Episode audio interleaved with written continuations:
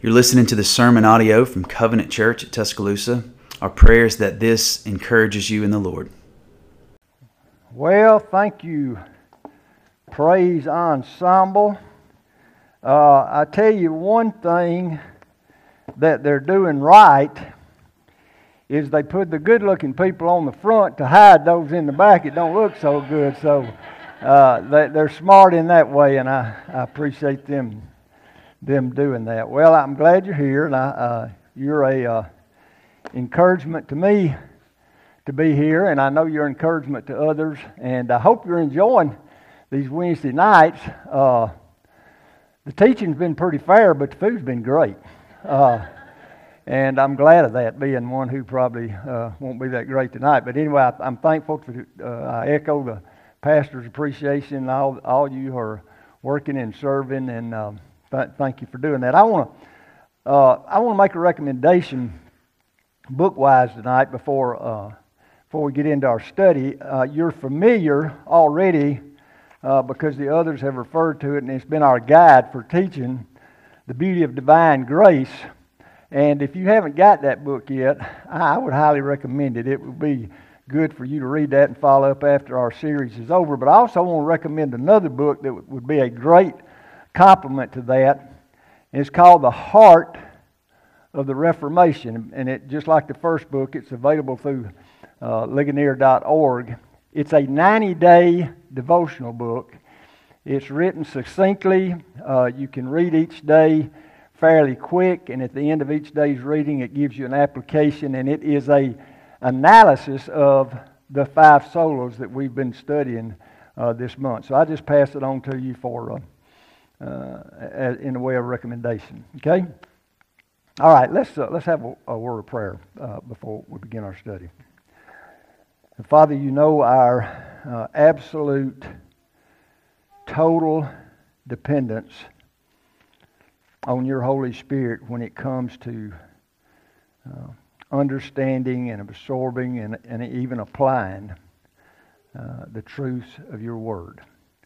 And so we just ask tonight, dear God, that you would do that uh, for your glory. Uh, and we ask it in Jesus' name. Amen. So, if Scripture alone, as Brad so faithfully taught us, is the authority, the, the ultimate authority on, on God and on us, then we know that salvation, as Daniel taught us, is only comes to us as a gift. Uh, that's what God's grace is. In fact, the two words are interchangeable. Uh, it comes to us from grace, and it comes to us, uh, as Daniel so uh, well put it in the book, puts it, it's not just unmerited favor, it's demerited favor.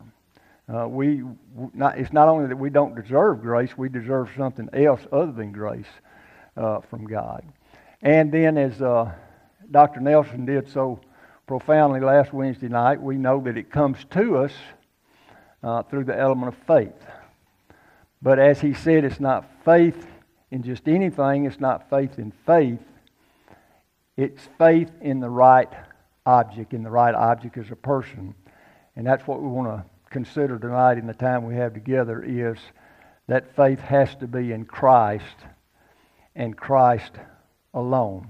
I want to read to you a paragraph, and one of the lines I, I think will be on the screen for you uh, from the book, uh, The Beauty of Divine Grace. It's found on page 66. If you have your book with, with you and want to follow through, it's the last paragraph of that page. And the author says, We come to probably the most offensive of the five solas Christ alone. One scholar gives a succinct definition of solus Christus Christ's identity is absolutely exclusive, and his work entirely sufficient. Not only was this claim distasteful in Jesus' context, but also the idea that there's only one way to be saved is perhaps the one intolerable belief in our modern world, which prides itself on tolerating anything and everything. both in the past and in our current experience, solus Christus will cause offense wherever it is proclaimed. In other words, salvation in Christ alone rubs against most people. But in the sentence that, you, that, that was given to you on the screen, basically the author says this. He says, Salvation is in Christ, and Christ alone, because of who Jesus is and what he has done, his work. So before we get to our text, I want to give you sort of a Cliff Notes version of that very truth. Who is Jesus and what has he done? Currently, in our clubhouse with the children on Sunday mornings, we're going through a uh, section that asks the big picture question Is Jesus God or is Jesus human? And the answer the boys and girls are learning is this that as the Son of God, Jesus is both fully God and fully human. The reality, folks, is that the eternal Son of God was not born in a manger in Bethlehem. He was eternal. The Son of God has always been. There's never, never been a time when he was not. But this second person of the Godhead did in Bethlehem take on flesh, and he took on the name Jesus, which means Jehovah saves. John puts it this way in the first chapter of the Gospel, verse 14. He says, And the Word, which comes from the Greek term logos, which means the ultimate truth, which Jesus is, it says, And the Word became flesh and dwelt among us, and we have seen his glory, glory as of the only Son from the Father, full of grace and truth. And the reality is that the fact that Jesus is fully God and fully man has been debated ever since Christ came to earth. In fact, in, in AD 451, there was a council an ecumenical, I hope I said that right, council that came together to debate that very thing. Who is this Jesus? What is his nature? Is he God or is he man? And I won't read the whole definition that came out of that council, but I do want to read some of the high points of it, which says this In the one person of Christ are united a true human nature and a true divine nature without confusion, mixture, division, or separation. Christ was and remains the God man. Now you may be sitting there saying, "Don't why why are you you know why are you spending time on that?" Because if he was not who he is in that sense, there would be no salvation. Jesus had to be fully God, fully man. He had to be fully God and fully man at all times. There was never a time in his life when he was one or the other. There was never any confusion. There was never any division. He was at all times and, and to this time fully God and fully man. If he had not been that, if that was not who he was, he could not accomplish three necessary tasks that had to be accomplished for him to be the Savior, for him to bring us salvation.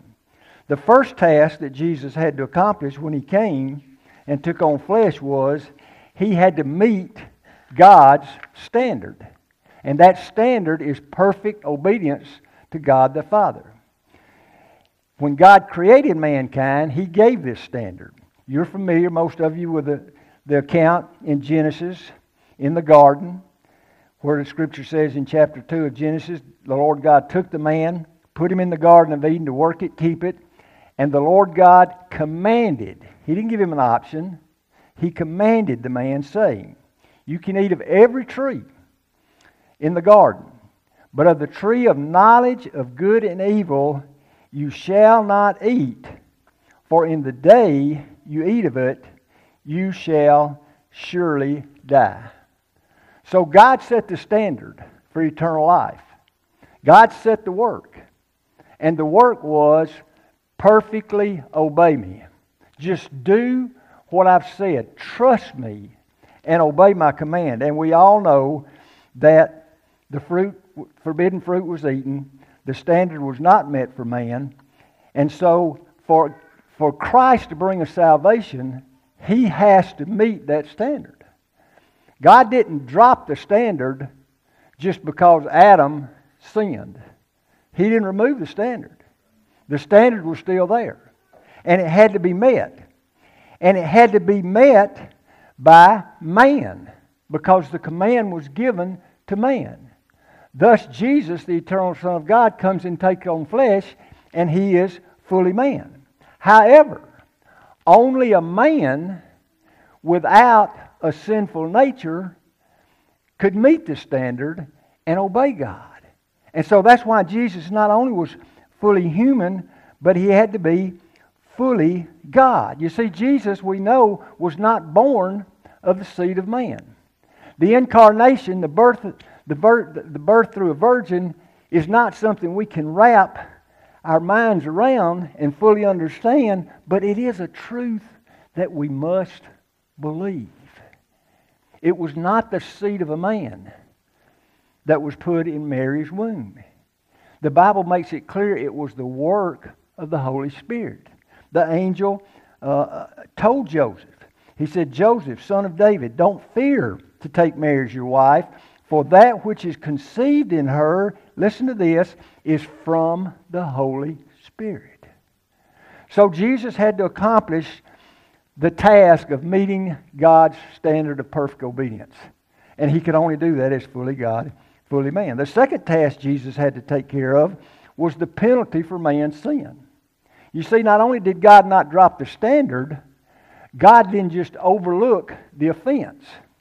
And he can't overlook the offense because it would violate his character. He can't just push it aside. And many people struggle with that. They say, how, you know, how can a loving God punish us? How, how come he can't just forgive us? Well, if he just forgave us without the penalty being paid, again, he would violate who he was. Because not only is God a loving God, the Bible makes it clear God is a just God. The scales have to be set straight. You know, uh, I take my great grandson often to the playground, and, and at one of the playgrounds we go to, there's a seesaw in the playground, you know. And, and you, you familiar with a seesaw, you know, one gets on one side and one gets on the other side, and the heavy one pumps the other up, or if one's strong, you, you, you got the gist of it. But if that seesaw was perfectly balanced, and the weight and distribution was just like it should be, that seesaw would sit straight. In courtrooms, sometimes you see what's called the scales of justice. Well, Jesus couldn't just overlook our sin because the scales of justice would be unbalanced, be an offense to his character. So Jesus had to take care of that penalty. In Ezekiel 18:4 it says this. God speaking to Ezekiel says, Behold, all souls are mine. The soul of the Father as well as the soul of the Son is mine. The soul who sins shall die. And since the Bible makes it clear that all have sinned, then all of us stand guilty before God. And we're going to suffer the wrath of God unless someone else takes our punishment for us. And that someone else cannot be just any man. Because when you read in the Old Testament, God gave strict orders and directions about any sacrifice that was brought to him for sin. And the instruction was it has to be an unblemished lamb. There's salvation in Christ alone, folks, because only Jesus is the unblemished lamb. Fully God, fully man, yet without sin, as 2 Corinthians 5 says, For our sake he made him to be sin, who knew no sin, so that in him, talking of Jesus, we might become the righteousness of God. You see, it's not just the cross, it's not just death on a cross, it's who died on that cross that brings salvation. The unblemished Lamb of God. And only He could do it. And He had to be not only fully God, man, He had to be fully God because, listen, both in meeting the standard and in taking the penalty. If He had did that just as man, then the standard He met and the penalty He paid would just be applicable to Him. But since He is also fully God, He's infinite. So that means that the standard He met and the penalty he paid can be given and imputed to anybody who puts their trust in him. Very important who God, who Jesus is. Very, very important. And then a third task that Jesus had to accomplish for our salvation is this.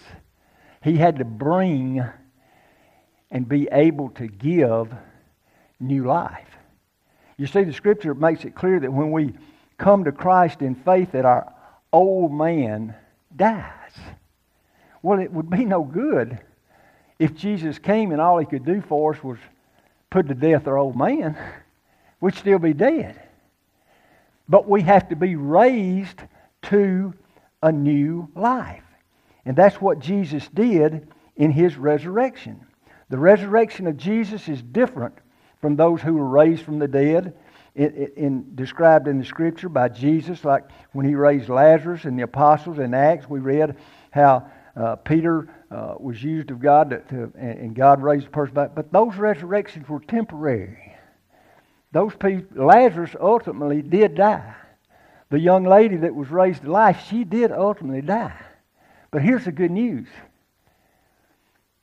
the fully God, fully man, he died. He was put in a grave, but as we sang a while ago, the grave couldn't hold him. He's alive. And he sits at the right hand of God. And so when we trust in Jesus, not only do we have our sins forgiven, not only does our dead, does our old man die, but we're raised to newness of life. Scripture says it like this in 1 Corinthians 15 22. For as in Adam all die, so also in Christ shall all be made alive. Folks, the good news of the gospel is the second Adam accomplished what the first Adam blew. And when the first Adam blew it, so did we. But praise God, the second Adam has come. And he's fully God, and he's fully man, and he's still alive. And he accomplished what was needed for our salvation. Now, I want to spend the rest of our time looking at our text that the pastor wrote, uh, read, excuse me, in John chapter 14. And so if you have your Bibles, you can turn there. Uh, I don't know if this will be up on, on the screen or not, but that's where we're going to spend the remainder of our time. You know, when the scriptures were recorded, when God breathed out His word and, it, and the and the the people who wrote it down and recorded it in, in the different ways on whatever they could, sometimes on stone, sometimes on uh, something like a, a, scroll, a papyrus paper, something like. You know that, that when the original scriptures were written, there were no chapters, numbers, and there were no verse numbers. Okay, that's something that over the years, as the scripture was translated into the English language and the other language and so forth, that was added for our ease of reading.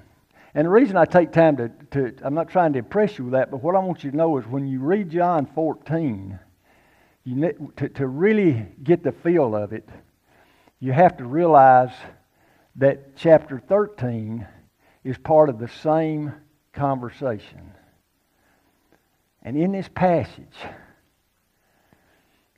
I, I'm not interested tonight that you necessarily get a lot of theological understanding. But I want you to soak this passage up tonight. Now, what I just shared with you is so essential to what Jesus did. And his nature had to be. But I want you to know that Jesus is not only an outstanding, necessary Savior from a theological standpoint. I want you to see in the text tonight the heart of Jesus. I want you to see the, the, the greatest demonstration of Jesus' love was Him allowing Himself to be put on a cross. But He did that because He loves you. And I try to tell the boys and girls and remind them very as, as often as I can Jesus didn't die on the cross because he's mad at you and me. He died on the cross because he loves you. He loves you. He loves me. And it comes across so good in these chapters. So let me share some things in, that happens in chapter 13 so you can sense the heart of Christ, I hope, in chapter 14. In the first 17 verses of chapter 13, Jesus, of course, is in the upper room with the disciples. In just a few short hours, he's going to be arrested. And within a very short period of time, he's going to be put on the cross. And so he has this last Passover meal with them. In the first 17 verses, he watches the one who is fully God and fully man, the one who spoke the world into being, gets down and washes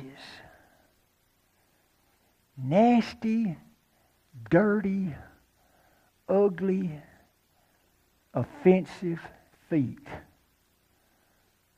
of grown men and dries them. And then he gets back up and he says, What I've done, you do. He teaches them about being a servant. And then the scripture tells us in verses 18 through 30 of verse 13 that Jesus reveals to these men that one of them is going to betray him. And the scripture says he's, listen, he's troubled in his spirit. And the term that's translated trouble there means he's very torn. He's he's he's he's shook with inside. He he's rattled.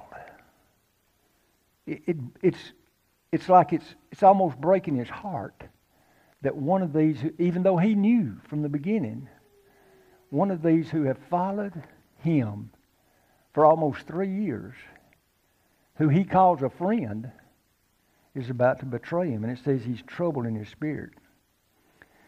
And then in verses 31 through 35, Jesus tells these men that he's about to be glorified and he's going to a place, listen, they can't come.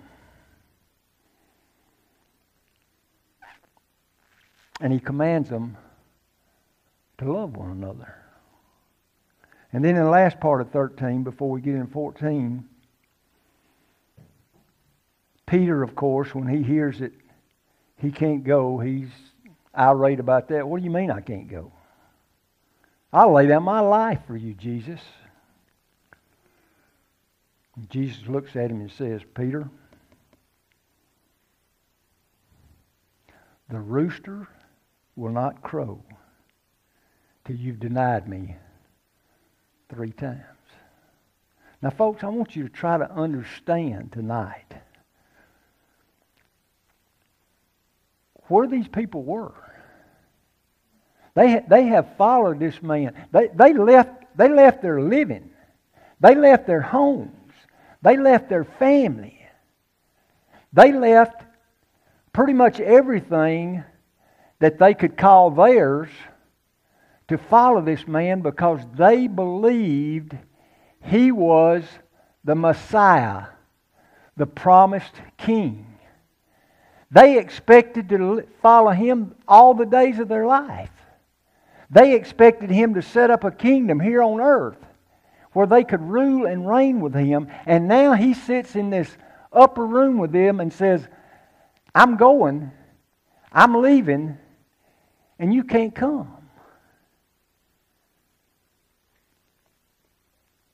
He knows. Listen, Je- listen, hear me tonight. Jesus is a personal Savior.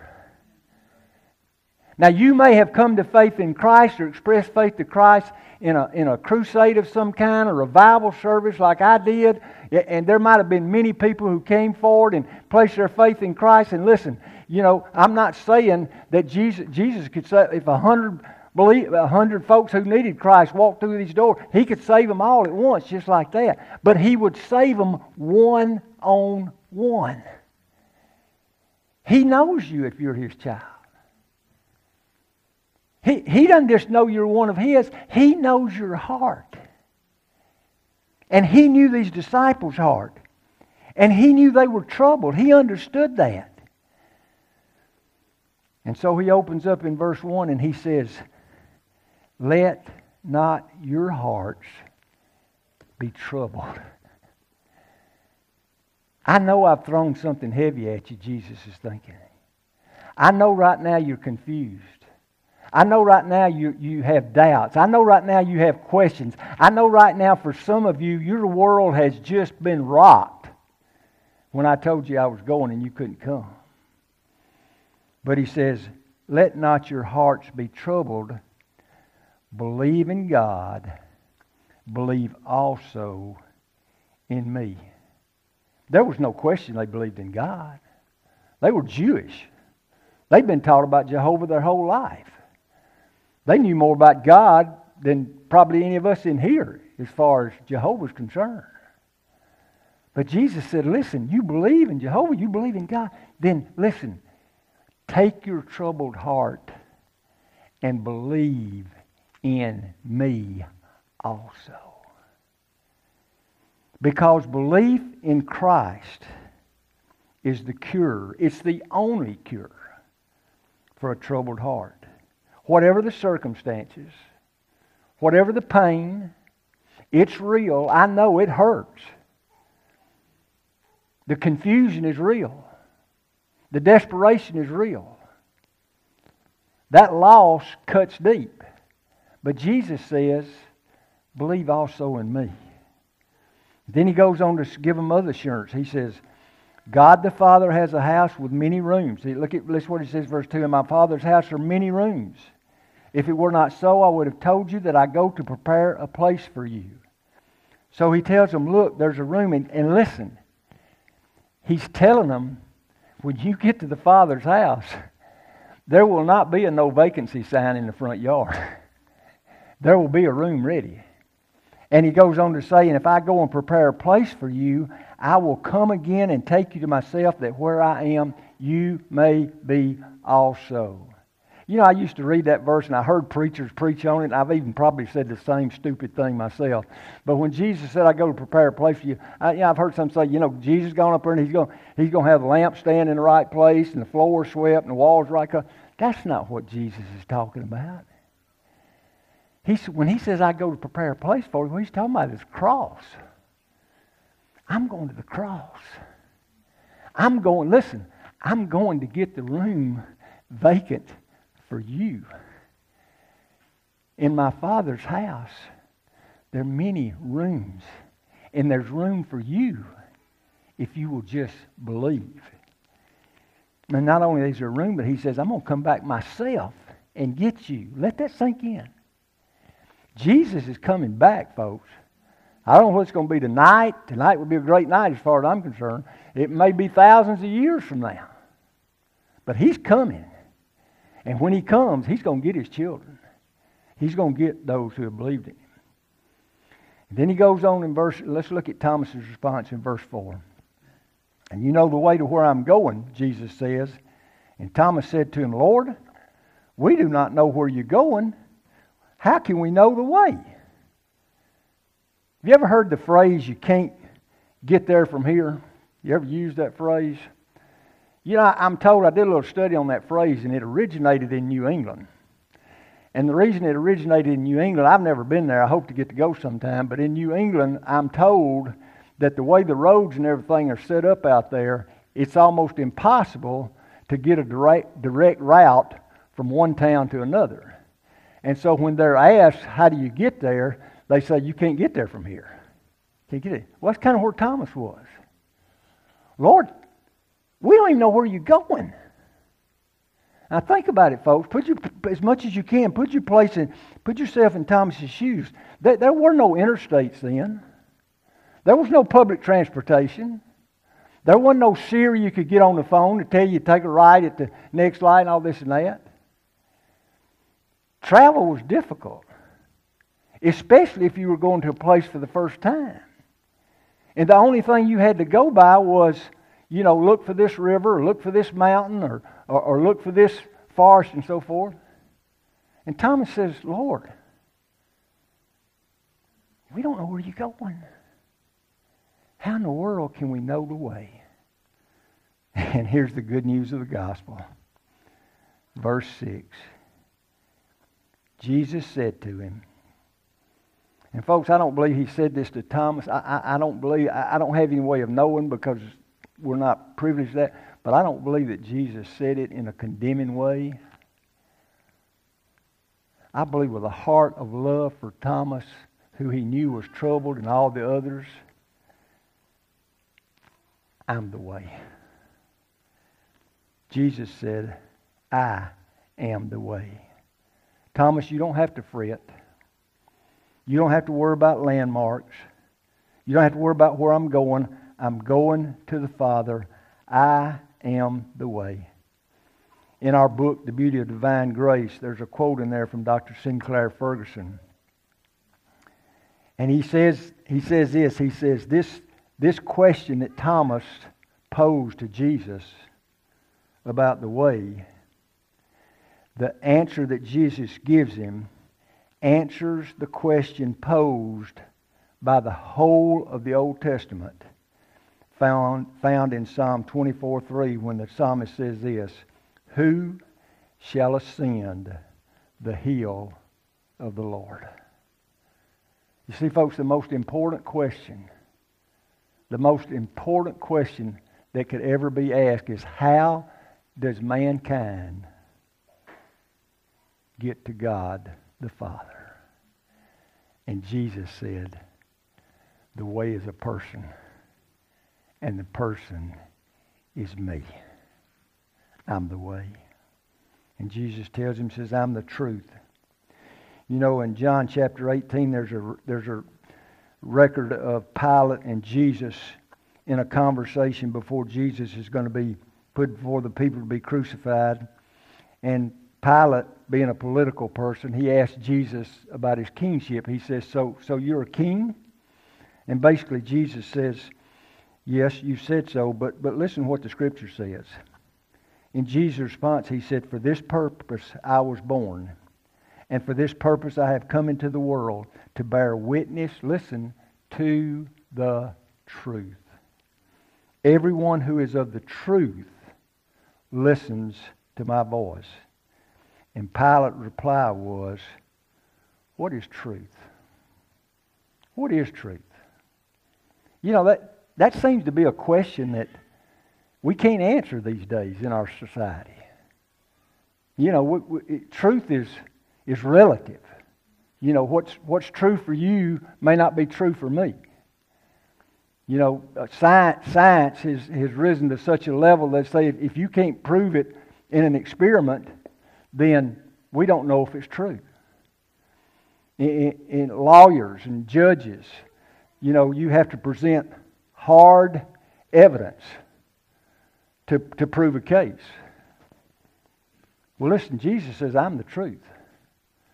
And Jesus is not an experiment in a test tube. Jesus is truth itself. Truth is a person, and his name is Jesus. And the evidence for Jesus being the Son of God, the Savior, fully God and fully man, there's more evidence to support that claim than any other historical figure that's ever been born. Truth is not relevant. There is a standard. And how much does God love us to let us know the truth? He doesn't keep us in the dark. We don't have to wonder how do we get to God.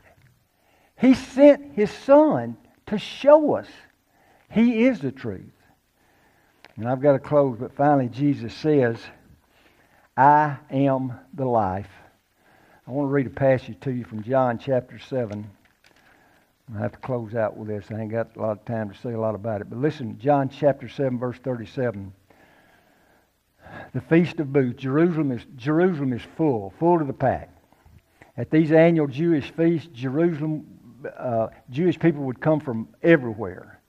And, and Jerusalem was thousands and thousands of people there. And listen to what it says in John 7, 37.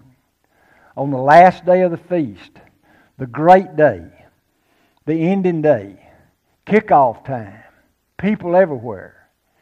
Jesus stands up and cries out. That term cried means he shouted to the top of his voice with thousands of people surrounded. And he said, If anyone thirst, let him come to me and drink. Whoever believes in me, as the scripture has said, out of his heart will flow rivers of living water.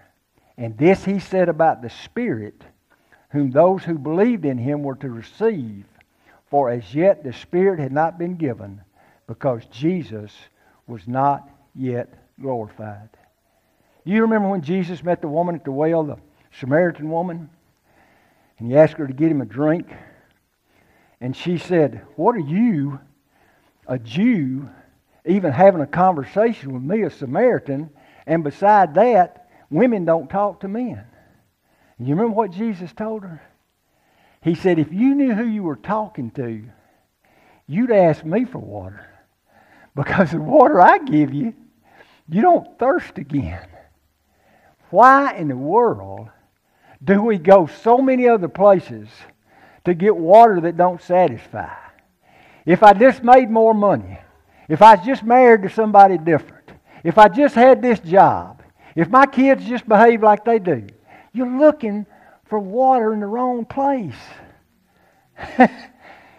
Jesus, through the Holy Spirit, when we believe in Him, His Spirit comes within us and dead bones come to life and we're raised from the dead and living waters flow and we don't ever have to be thirsty again i'm the way i'm the truth i'm the life jesus said there's no other way to the father the chapter in the book closes with a prayer and i had the privilege years ago to hear that prayer spoken by the man who wrote it and I want to close out our time tonight. I want you to have that privilege. Some of you probably have heard it, some of you won't. But I think it'll be a worshipful time for you. And after it's over, I'll close you, close us in prayer. So, Scott, if you can give us that is the Bible says my king is the king of the Jews. He's a king of Israel. He's a king of righteousness. He's a king of the ages. He's a king of heaven. He's a king of glory. He's the king of kings. And he's the Lord of lords. That's my king. I, I wonder, do you know him? my king is a sovereign king. No means of measure can define his limitless love. He's enduringly strong. He's entirely sincere. He's eternally steadfast. He's immortally graceful. He's imperially powerful. He's impartially merciful. Do you know him? He's the greatest phenomenon that has ever crossed the horizon of this world. He's God's Son. He's a sinner's Savior. He's the centerpiece of civilization. He's unparalleled. He's unprecedented. He is the loftiest idea in literature. He's the highest personality in philosophy. He's the fundamental doctrine of true theology. He's the only one qualified to be an all-sufficient Savior. I wonder if you know him today. He supplies strength for the weak. He's available for the tempted and the tried. He sympathizes and he saves. He strengthens and sustains. He guards and he guides. He the sick. He cleanses the lepers. He forgives sinners. He discharges debtors. He delivers the captive. He defends the feeble. He blesses the young. He serves the unfortunate. He regards the aged. He rewards the diligent. And he beautifies the meek. I wonder if you know him. He's the key to knowledge. He's the wellspring of wisdom. He's a doorway of deliverance. He's a pathway of peace. He's a roadway of righteousness. He's a highway of holiness. He's a gateway of glory. Do you know him? Well, his light is matchless. His goodness is limitless. His mercy is everlasting. His love never changes. His word is enough. His grace is And his yoke is easy. And his burden is light. I wish I could describe him to you. He's indescribable. He's incomprehensible. He's invincible. He's irresistible. Well, you can't get him out of your mind.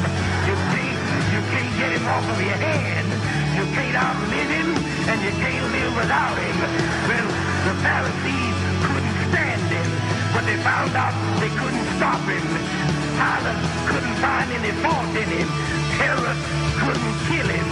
Death couldn't handle him, and the grave couldn't hold him. Yeah! That's my king. That's my king. That's my king. And he's yours too if you believe in him.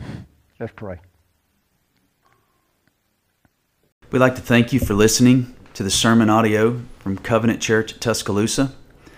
If you have any questions or would like to know more about our church, you can visit our website at www.covchurchtusk.com or you can email info at covchurchtusk.com. God bless.